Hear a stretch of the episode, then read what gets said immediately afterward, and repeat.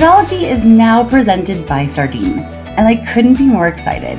You'll get to meet their founder, Soups, and some of the team later this quarter, and you'll hear a bit more about why they've caught the attention of some of the smartest fraud leaders I know throughout crypto, fintech, financial services, and e commerce.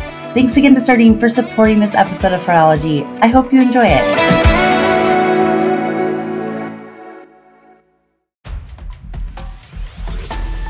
This week's Tuesday episode of the Fraudology Podcast, where we dive into the science and study of online fraud from the perspective of an e commerce fraud fighter. I'm Karisse Hendrick.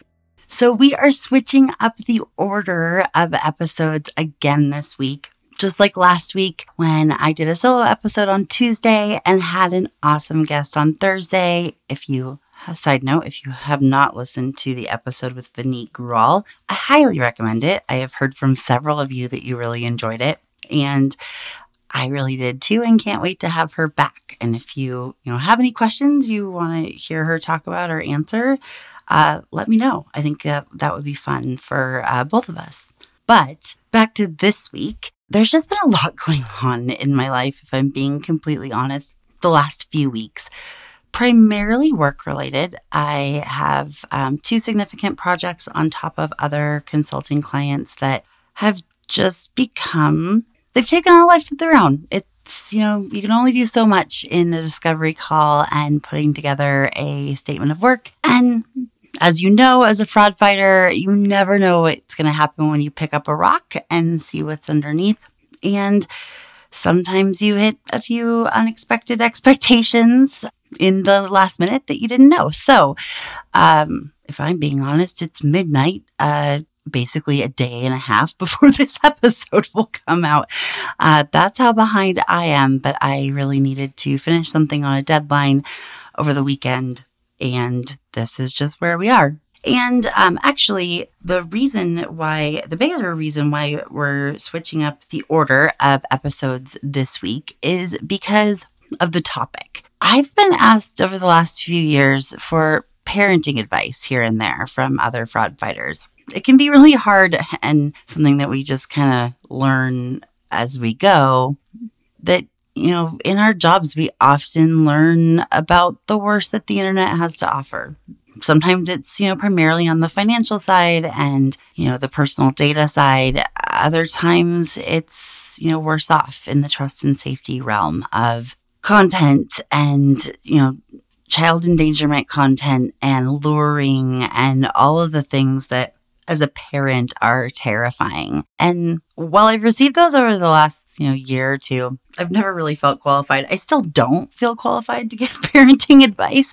Uh, but my daughter did just turn 19 uh, a couple weeks ago. And, uh, yeah, I think I've done all right. And we've definitely, I've definitely made mistakes in lots of areas, probably also when it comes to the internet. But she and I were talking the other day, and she was saying a few things about what it's like to have a fraud fighter as a parent and the good and the bad, right? It's, you know, good that your parent can give you some guidance and knows how to help keep you safe online. It can be bad because you might know too much or learn too much or not be able to do all the same things as your friends. Um, so I said, Well, would you ever want to come on the podcast and talk about that? And she surprisingly was like, Yeah, I'd be happy to. So, uh, my daughter Jordan is going to be my guest on Thursday, and uh, she's really looking forward to providing a lot of honesty.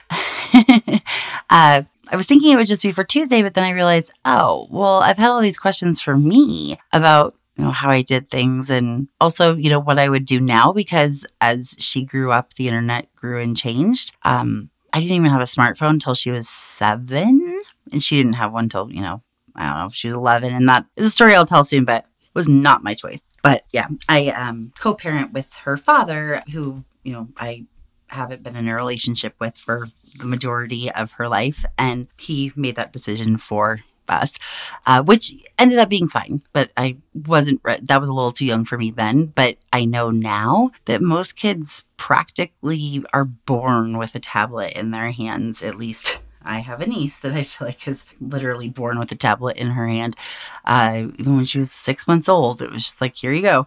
So the world has changed since you know, my daughter first experienced the internet, so take that with a grain of salt. Um, but I just, you know, kind of wanted to share what I've learned. I'll answer some of the questions uh, that I've received. But, you know, like I said, it can be just hard to balance parenting in the 2020s when we know how often, you know, we just, we know too much about the dangerous sides of the internet. But we also don't want to at least for me, I didn't want to rob my child of something. And knowing also that the internet has given me a career that I never would have known of before. So it was important to me that she be on it and, you know, learn things. And she was learning coding in like fourth grade. I mean, that's part of, you know, being a Seattle child raised in a tech hub. But it's, you know, it was important to me not to just shelter her from that uh, as easy as it would be. I have personal experience of what it's like to be raised in pretty much a bubble and or as I compared it to once a pop can and having it be shook up for quite a while until you get in the real world and realize, oh, I'm not prepared for this. So uh, I never wanted to do that, you know, for my kids. So, you know, take what you want, leave what you want, whether you have kids now. Um, I know several fighters have actually had babies in the last year, so you're probably not thinking about it yet uh, or if you're thinking about it at some point, and if you have experience on this, you you know have any thoughts or perspectives or questions, or want to tell me that I did something wrong, like let me know. Uh, I always enjoy when it's a two way conversation. Uh, there's at least a couple of people that are i'm grateful that they know i cannot always respond even though i always want to uh, to linkedin messages but they'll just send me a couple sentences about you know the week's episode like what they liked and what they wish you know talked about. And it is encouraging right? Especially on these weeks when I have to fit in a podcast episode in the middle of the night because I got behind uh, when I was traveling. I was a little bit ahead it's a good reminder that, you know, I know people that are listening and that enjoy this podcast. And so that's a good motivation to get it done. Plus, I already feel so guilty to my editors that I've been later than usual and I really don't like it. So I'm planning to get ahead this week. I have a lot of really awesome people to uh, have interviewed soon. So, uh, like I said, including my daughter, which uh, should be interesting. Yeah, she will not hold back. She's my kid, so she'll be very honest. And I've been joking with her that, you know, at least I do know the editors and have their contact information, and she doesn't. One other thing I was going to say, you know, as far as, you know, what makes me qualified for this, I guess, like qualified question mark, other than being a parent that has had to adapt to the internet while knowing about the internet, is I have also had the advantage over the last, I'm doing quick math here, 13 years to work with the heads of trust and safety and online fraud for the biggest companies in the world. That's, you know, people in online gaming for consoles and computer games and mobile apps and all that all different social media companies, marketplaces, etc. And a lot of the times I was working with them when those platforms were just learning about how they could be used and what could happen on their sites. Uh, so on one hand, I've heard about some of the worst things that can happen on these platforms, especially to kids, and that is really disturbing. But I've also gotten to ask them questions and uh, I've just kind of had inside knowledge of all their efforts to keep users safe, which I think I mentioned this on last week's episode about our trip, but that often factors in my decisions, right? If I know the trust and safety team and I know that they're really on top of things and they care about their users and that's an important part of their company's ethos, I feel a lot better about my child or myself interacting with that site on that platform or making purchases on their website than I do the companies that I may also know who, you know, don't see trust and safety in the same way or take it as seriously or try to be at the forefront of, you know, the the newest risks and trying to shut them down as quickly as possible and as methodical as possible. If you're curious about social media and some of the things that they, you know, can do and, and work towards, I highly recommend listening to the episode with Asaf Kipnis. He uh, is the former manager of engineers for investigate integrity investigations. I did not look this up, so I had to remember his title off the top of my head. Uh, and for Meta, and he was uh, laid off a few months ago, but he graced this podcast with his presence and shared a lot of really good information about things that can be done to keep people safe online on social media. and talked about a few of the threats that he was able to investigate and learn about in order to take down. And it, it, was really interesting. A lot of times, people that do or have worked for social media companies can't talk a lot uh, publicly, but I was grateful that he came on. And I know there's at least one other person from that company that, uh, that was recently laid off that I would love to have on the podcast. Um, I'm writing that down now so I don't forget. Uh, and uh, a couple others from another um, social media site that uh, I've been in touch with. So you can look forward to those as well. It can be, you know, good to get a little bit of inside track and just understand, you know, what they're seeing and what they're dealing with, whether that's for your own career aspirations or just curiosity, or it helps inform your parenting decisions too. So before diving into, you know, some of the specifics around the conversations I had with my daughter and expectations, I try not to call them rules. Uh, they were guidelines and expectations but she knew what that, I mean, she knew not to mess with it.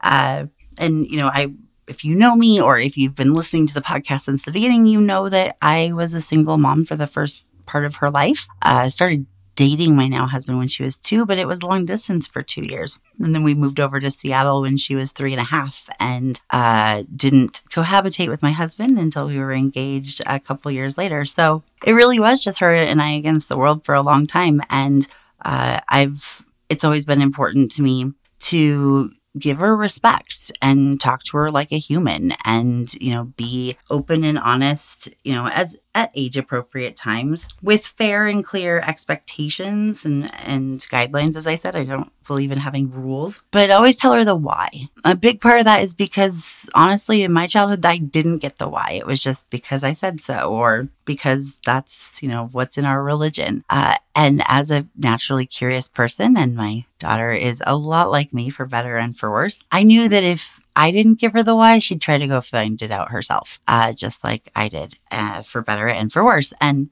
I didn't have the internet back then, uh, so you know, I don't know if that was that was good and bad as far as trying to figure out what the why was, but a couple of those things came into play as she was getting older and asking to play certain video games or being on so- certain social media sites was you know sitting down and saying you know i thought about this and here's why i you know have this guideline and you know i it's always because i want to keep you safe uh, but you know i'll tell you a little bit about why. I wouldn't go into gory details or anything like that but you know to keep you safe. And unfortunately not everyone is good and not everyone on the internet is who they say they are. And so you do need to be careful. And really you know with that that saying with great privilege comes great responsibility that's true for every part of growing up as a kid. And you know as i entered that with the internet and her smartphone and the tablet we had in our house uh, the same way. If you want this privilege here's your responsibility. I also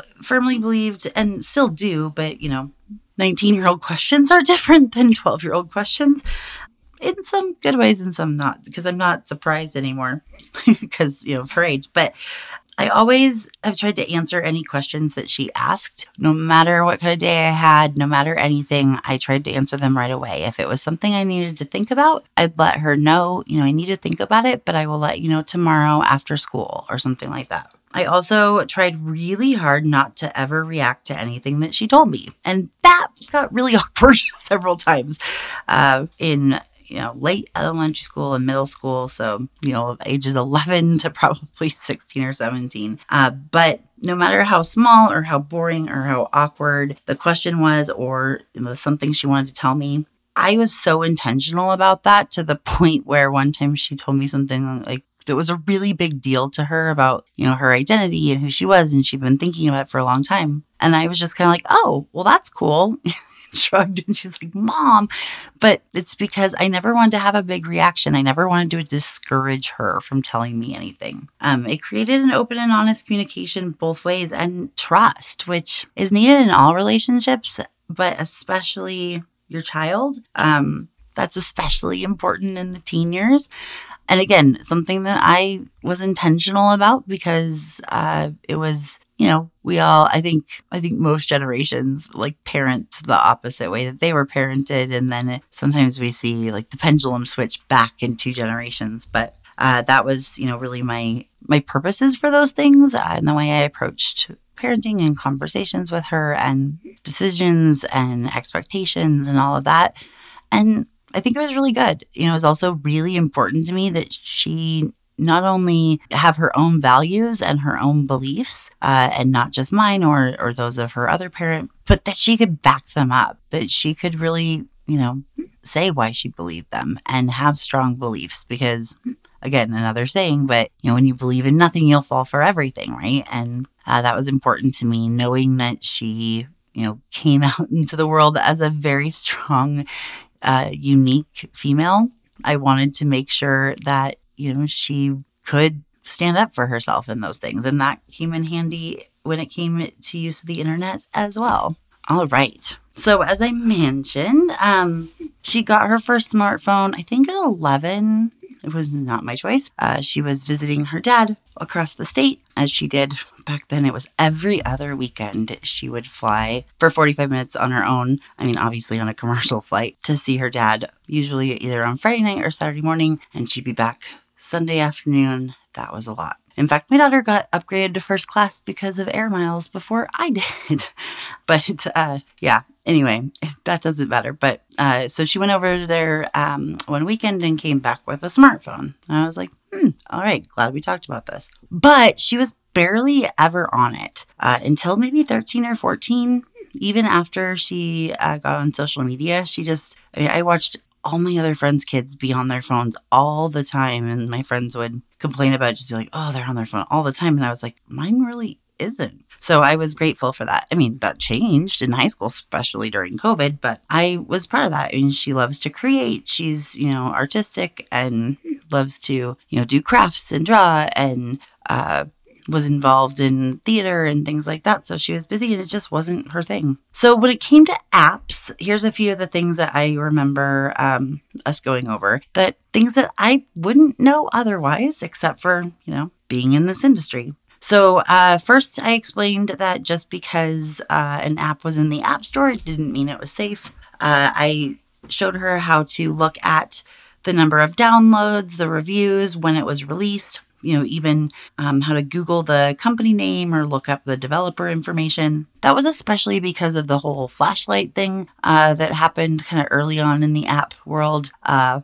and I think it was both on Apple and Android at first, uh, but maybe mostly Android. I don't remember exactly, but there was um, spyware in a flashlight app and it just got downloaded so much and it was you know not a good one so um, i you know kind of taught her those things. It's gotten a little bit better, but I still think it's important, especially because of app permissions. Um, so I, I explained to her, you know, before she ever downloaded her first app on her phone, uh, why free apps want so much information about you, or even paid apps, right? It's because you're the product. I had seen enough. Uh, tools and uh, verification tools in the fraud world that relied on free data that came from app or relied on data aggregation that came from free apps, whether that was based on people's activity. I mean, at one point you could even get down to the geolocation of where they took their afternoon walk and if they if people were entering in you know what they ate for you know a meal into a fitness app that would be uh, shared so you could know, you know, for marketing purposes primarily, but also for fraud. I think since GDPR, that's a little more restricted, but uh, I knew that all of that was available. So, you know, also showed her kind of the importance of looking at all of the app permissions and how it was important, and it still is, to decide if it's worth the trade. So, you know, is playing, getting to play this game or being on the social media app or whatever the app was worth giving up my privacy to strangers? And it always drives me crazy when people say, well, I don't care, you know, I'm not very exciting. So I explained to her, even if you don't understand what they can do with it, the point is that that's your information. What you like, what you search, you know, all of those things, especially if it's your camera or your microphone or things like that. And, you know, it's an important conscious decision to make. But at the same time, like back then, you couldn't opt out of certain permissions. So now I've, you know, had an updated conversation with her that she review the permissions and I, you know, not consent to any that she's not comfortable with. Now, sometimes that means that you don't get to fully use the app or anything like that, but everything is a trade, right? So it's privacy for convenience or privacy for entertainment. And I hope that I uh, instilled that in her. I guess we'll find out on Thursday. Uh, if any of the app permissions had, you know, access to the camera, um, I would try to make sure it was only when the app was used. Um, at one point, there was a time when uh, I thought it was a good idea to tape up her camera when she wasn't using it. That was, you know, kind of because of some information I had learned at the time. I don't know how valuable that was, but uh, that was important to me then. Now she takes so many selfies and pictures of our dog and pictures at her work that I don't think um, don't think that would be sustainable.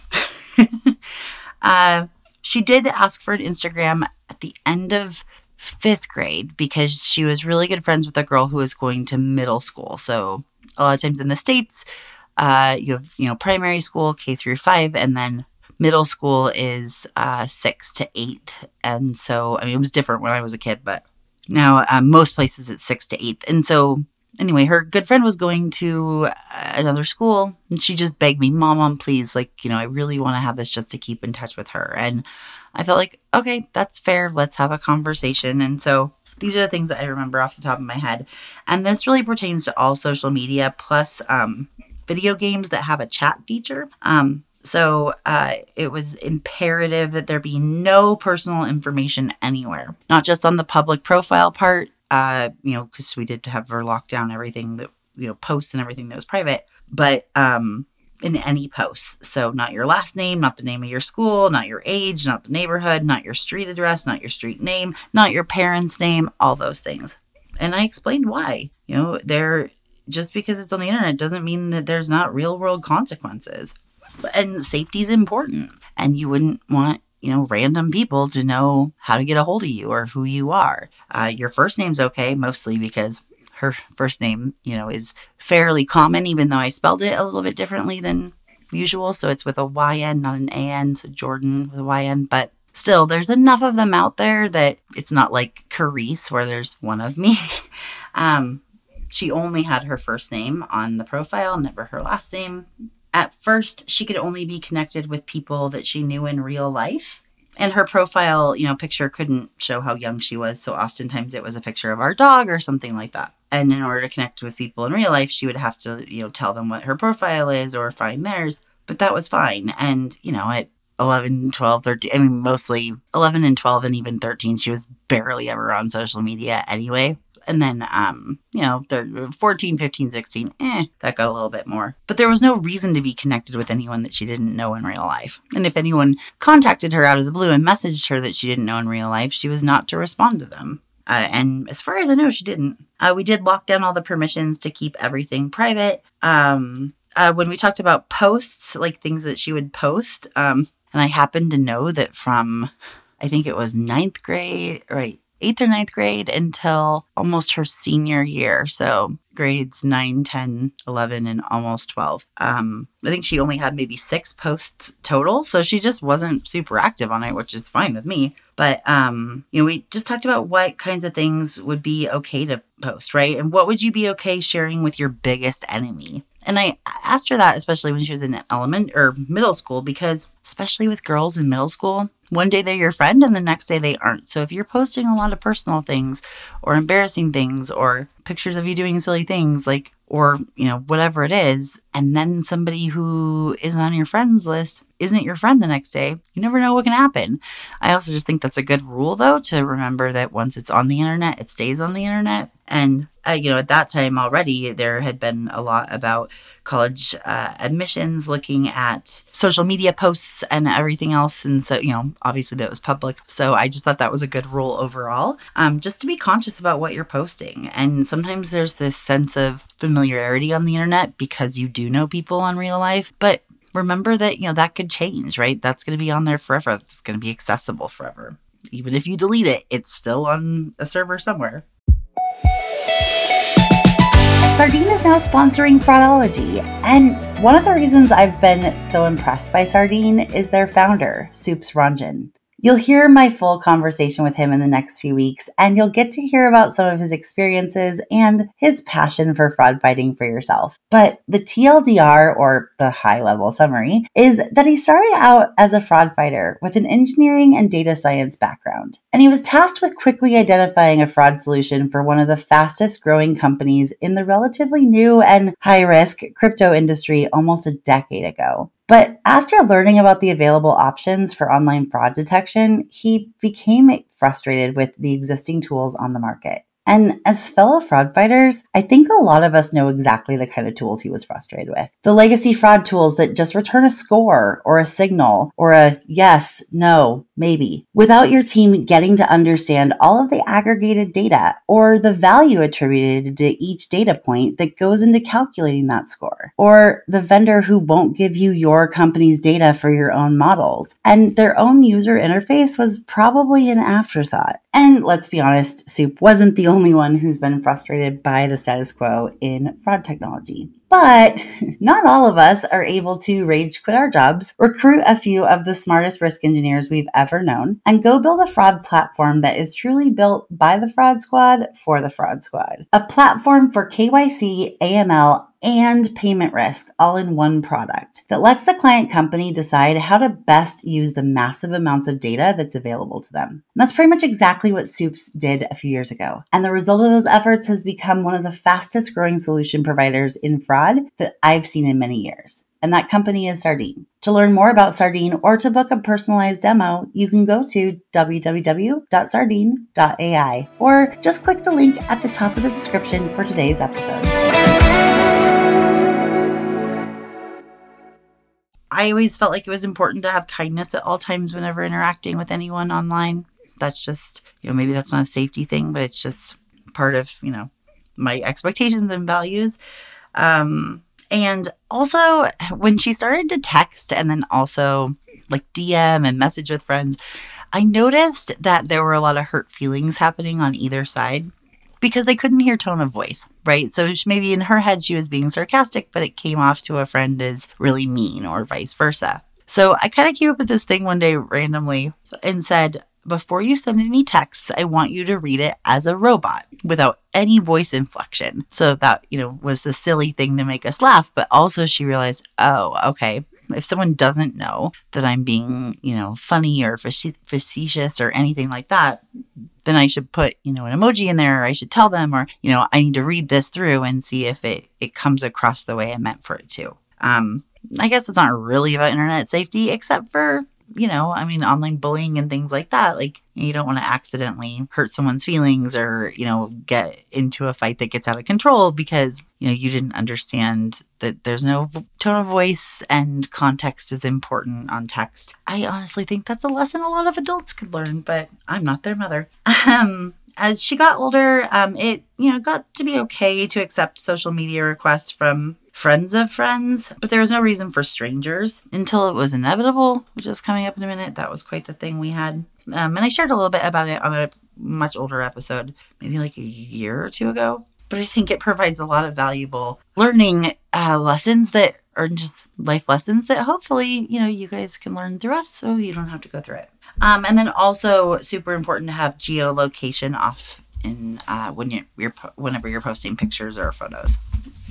Um, video games, kind of the same thing, right? So, same rules as social media when talking to people, no personally identifiable information. Be leery of people that you don't know in real life because, you know, people can be anyone that they want to be online. Just because they say they're 14 and they live where you are doesn't mean that they are. And, you know, I also had some conversations with her about kind of that online stranger danger, right? Like if somebody's asking a lot of questions or getting interested in you, I know that that might seem really flattering, but at the same time, like that can be scary. It could be, you know, someone that they're not. So we, you know, talked about that I mean, fairly regularly, but not all the time. You know, I really tried hard to balance that and not be like, do you know what I heard happened to, you know, this company or that company? I've tried hard in my whole life, like in all of my personal life, not to give a lot of, you know, fraud information. I mean, I do when it comes up or when I'm asked or things like that, but I try not to be that walking, um, public service announcement all the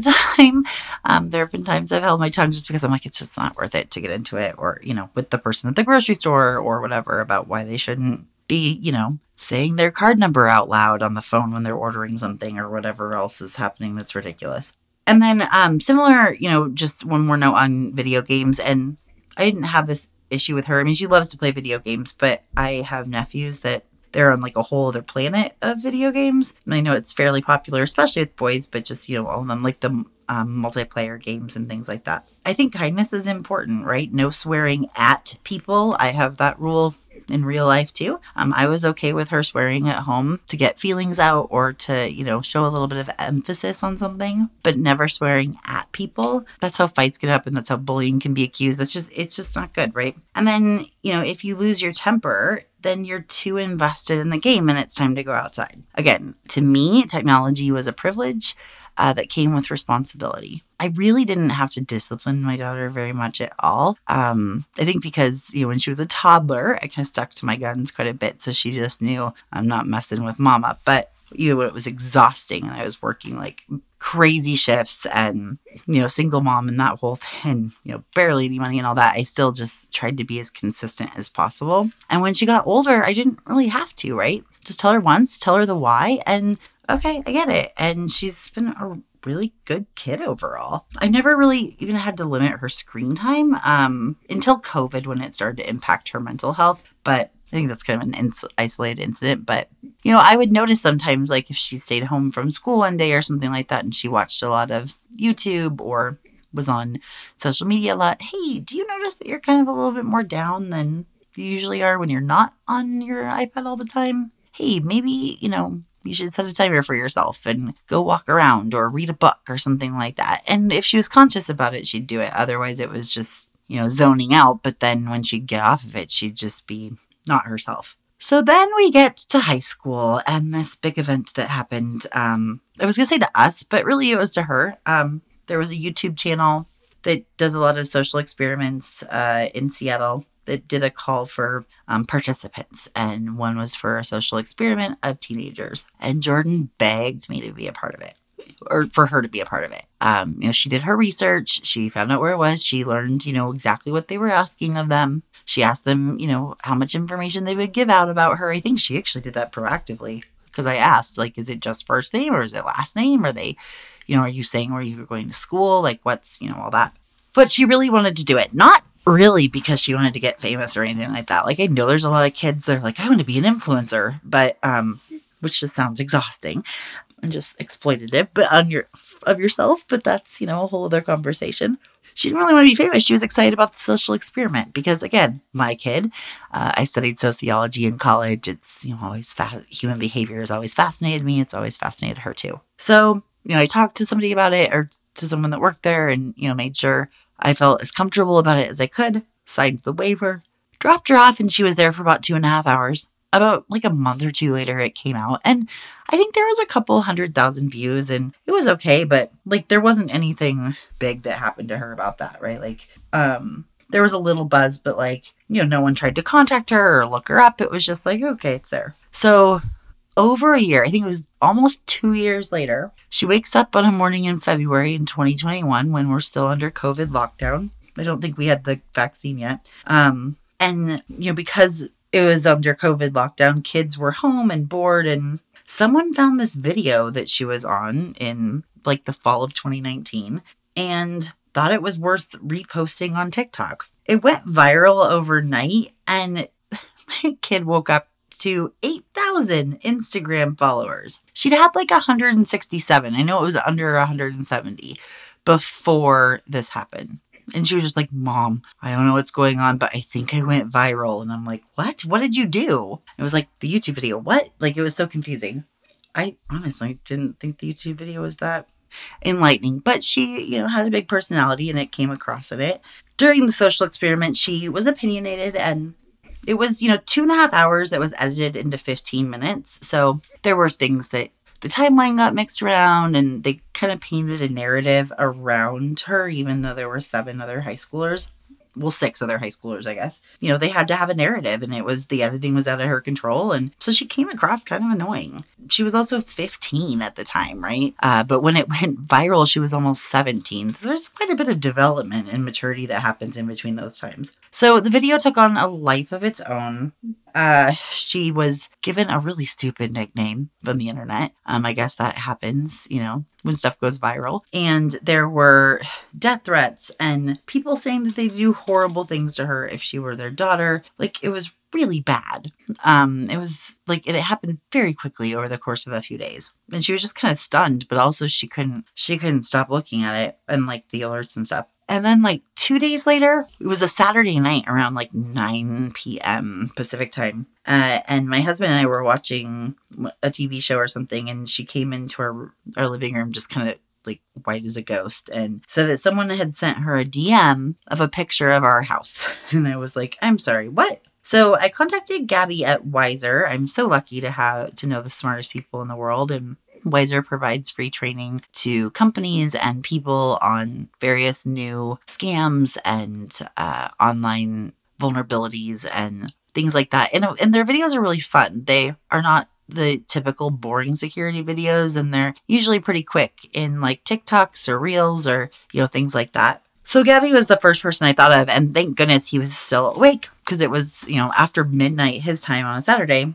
And um, I told him what happened, and I was like, her all the permissions on the app are locked down. I don't know how they get geolocation. He suggested that I look at the phone level permissions. So I learned an important lesson. You don't, you just, you can't just lock down the permissions on the app. Sometimes you need to also lock down the permissions on your phone because uh, whoever did this was able to run a photo that she posted. Um, one of like the seven or eight that she had posted over a few years from our house and run it through some program and see the IP address that posted it. And, you know, she wasn't using a proxy. So up comes a Google image of our house. So that was terrifying. But I also wasn't too worried about physical safety. Um, I looked up the person that sent it and they lived far away. And it was just, you know, one of those things like they were doing it because they could. But it was still really scary, especially for her and I mean for me too. I I knew not to be too worried, but it was still unnerving. So within a week of that YouTube video being reposted on TikTok and going viral, she got 30,000 followers on Instagram, and most of them were hate followers not the best. Um, there were thousands of memes with her face with all kinds of sayings on it. There were dozens of parody YouTubes of her, even by PewDiePie, who is, you know, apparently one of the big, bigger YouTube stars or was at the time. Um, like he bought a wig and the and an outfit to look like, you know, what she was wearing in the video, and I don't know, it was ridiculous. But I'm old, so those things are lost on me. But it was insane. Um, one girl found um, her Jordan's dad on Instagram. And uh, like, I guess, you know, he had tagged her in something like long before this or something. And she downloaded some of the pictures of Jordan and her dad when she was younger and like different places like that and did a TikTok claiming to be her cousin. That was a weird flex. Nothing else came of that. I think she was trying to like get downloads or clout or something on the back of it, but thankfully not many people watched it. But I remember her best friend had it on her uh, For You page. And so that morning she texted her and said, Is this really your cousin? Because I haven't, you know, she hadn't met her before. And um, Jordan asked me that, and I was like, Nope, never seen the girl in my life. Double check with your dad. Nope, never seen it. So that was weird, but not, I mean, not creepy, but weird. Um, I did ask her dad to untag her on everything after that. Um, because he did have his last name on things, and I just, you know, I really want to protect her, not just because she's my kid and I have a podcast and things like that, but just I just think it's important. And she has a different last name than me. So, you know, let's keep it, you know, safe and secure as long as possible. Um, other kids in the video didn't get the attention that she did. And she had like media contacts and ignored them. It really impacted her mental health. After the first week, it was really bad. I think she was embarrassed. It was like, I did this thing, you know, for a couple hours two years ago. And at 17, 15 feels like a lifetime ago not to mention the fact that we'd been in a pandemic for a year at that point almost. And it was just, it was a lot. I was really concerned about her. And there were some times that it, it got, you know, pretty dark. Um, her dad really wanted to her to cancel her Instagram. Um, I thought it was interesting. She said no, she didn't want them to win or think that they got to her. And she said, one day I'm going to be strong enough to show them that I made it through and I want them to see it, which she's always been very mature for her age. But I did make a compromise with her and we did take Instagram off of her phone and turned off all the notifications so it wasn't uh, going to her email or anything so she couldn't see them. And that helped a lot. Um, she would have had to like go out to the web on her phone or on the iPad or on her laptop for school to go to it. And so that would take more time than just clicking the app button, meaning that she would have a few minutes to go, Do I really want to do this? Do I really want to see what's happening? But it was absolutely insane. I it was uh, not something we ever, you know, thought would happen. She actually like was told that she had enough. But she was contacted by a few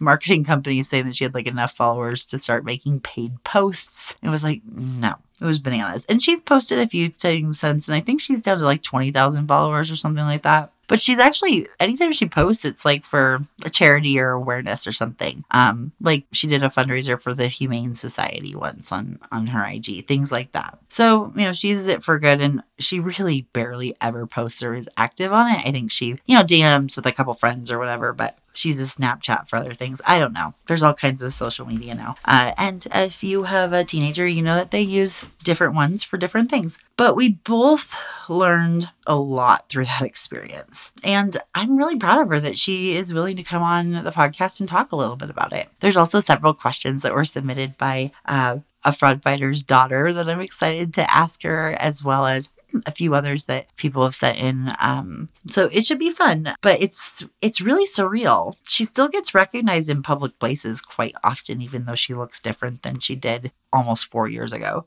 Even just like a month or two, or maybe it's even more than that. I think like four or five, six months, something like that. I don't know. During COVID, especially, time just kind of was all shoved together, and I don't remember all of it, but or like you know the timelines. But a few months later, she went to the mall with her best friend, and we still had mask mandates in place. So she was wearing a COVID mask and she had a baseball hat on, and she still had three or four people recognize her. Two people asked her for selfies. Her best friend was like, This is really strange. And I thought, Oh my gosh, this is a big deal because not a lot of people knew that that production company was out of Seattle, so they didn't know where the kids were from. Uh, so very weird. Um, then we went to Hawaii last summer, and well, I guess I recorded an episode or two from there. So if you listened to episodes last summer, you knew that. When we were in Hawaii, we did an ex- excursion on uh, this catamaran boat that my husband and I have uh, done before, or whenever we go there, and it's just one of our favorite things. And as we were getting off the catamaran into kind of a semi-public park, there was this teenage boy that was talking to this teenage girl and going, I don't know, is she? Is she? And then the boy came up to her. And my husband overheard this. I was, I don't know, washing the sand off my feet or something. I didn't hear it, but he told me about it. And I saw him get very protective and, um, you know, not in a mean way, just like kind of worried. Um, the boy came up to her and said, Are you, you know, from that video? And she was like, Yeah. And he said, Oh, wow, can we take your picture? And she's like, Well, not really. I just got done snorkeling and he kind of started following her. So I, once my husband told me what happened, I gave him a dirty look and told him to, you know, get get out of here. um, I don't think that's necessarily swearing at him. I didn't call him any names. I just told him to get out of here. Um, but uh, even even when we were at the big box store two weeks ago, um, when we were waiting to get our flat tire fixed in our vacation from hell that I talked about on last week's episode, um, somebody recognized her. It was really funny. I'm going to let her tell that story because it was hilarious. We also just needed to laugh that day. Um, but it was really funny because it was in like this small farm town of all things. But anyway, I think what I'm saying is like for her generation, she's apparently like a meme or a pop culture thing. I don't get it. I still don't understand why the video is so popular, but again, I think it was 2021 and everyone was bored and I don't know, I probably thought things were funny then that I would be like, why did I think that was funny then or ever? So by far that uh, event was, you know, the hardest thing that she had to deal with because of the internet. I will say a year, well, several months later, she was uh, one of the girls that was in the video with her contacted her and said, Hey, I did this podcast with these people in Australia, and they really um, had empathy for you and saw your side and didn't think that, you know, you were annoying or anything. And they really, you know, felt bad for all the hate you were getting online. And so they'd really like to interview you for their podcast. Turns out it was a pretty big one for, you know, Gen Z. And um, so she reached out, she did all the research. I was terrified. I did not want her to do it, but she said, Mom, I really need to do this. I need to just once and for all say my side and explain to people that it was edited. It wasn't, you know, a raw 15 minutes, that it was someone else telling a story and stitching together things that happened in different times to make it seem like one thing. And she says, I, I want to tell people I've grown up and I've matured and I, you know, get why they thought I was a little annoying. So I actually left the house that day, but I set up my, you know, podcast microphone for her and everything. And I listened to it and I just bawled. Like it was so good. She was, it was also played on YouTube. I was so proud of her. And um, she's really come out of it stronger and, you know, learned more about herself and who her true friends are. Um, and so you you'll get to hear her experiences, not just that big one uh, and her YouTube fandom or infamy or whatever we want to call it, but you know the other things too, right? About what it's like to have me as a mom, um, what it's like to just have a fraud fighter in general, right? You know, are you scared all the time on the internet? Are you telling people what not to do? Like, do you want to do this job? Like those types of questions. I think it'll be fun. Um, she's already told me that she thinks it would be really funny if she beat Diana in the most listened to episode. We'll see about that. Um, somehow I think that sneaker bots are a little bit more interesting than this, but you know, you never know. She is a very fascinating child.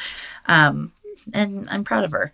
Um, so, anyway, she will join me for Thursday's episode this week.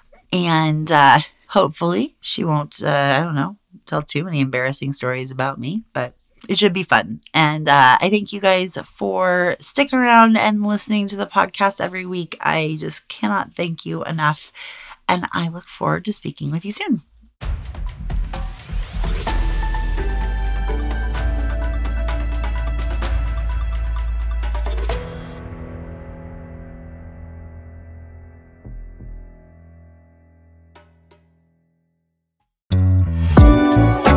Thank you again to Sardine for sponsoring this episode of Fraudology and for supporting information sharing and collaboration across the Fraud Fighter ecosystem. You can learn more about the team and their mission at Sardine via the link in today's episode description.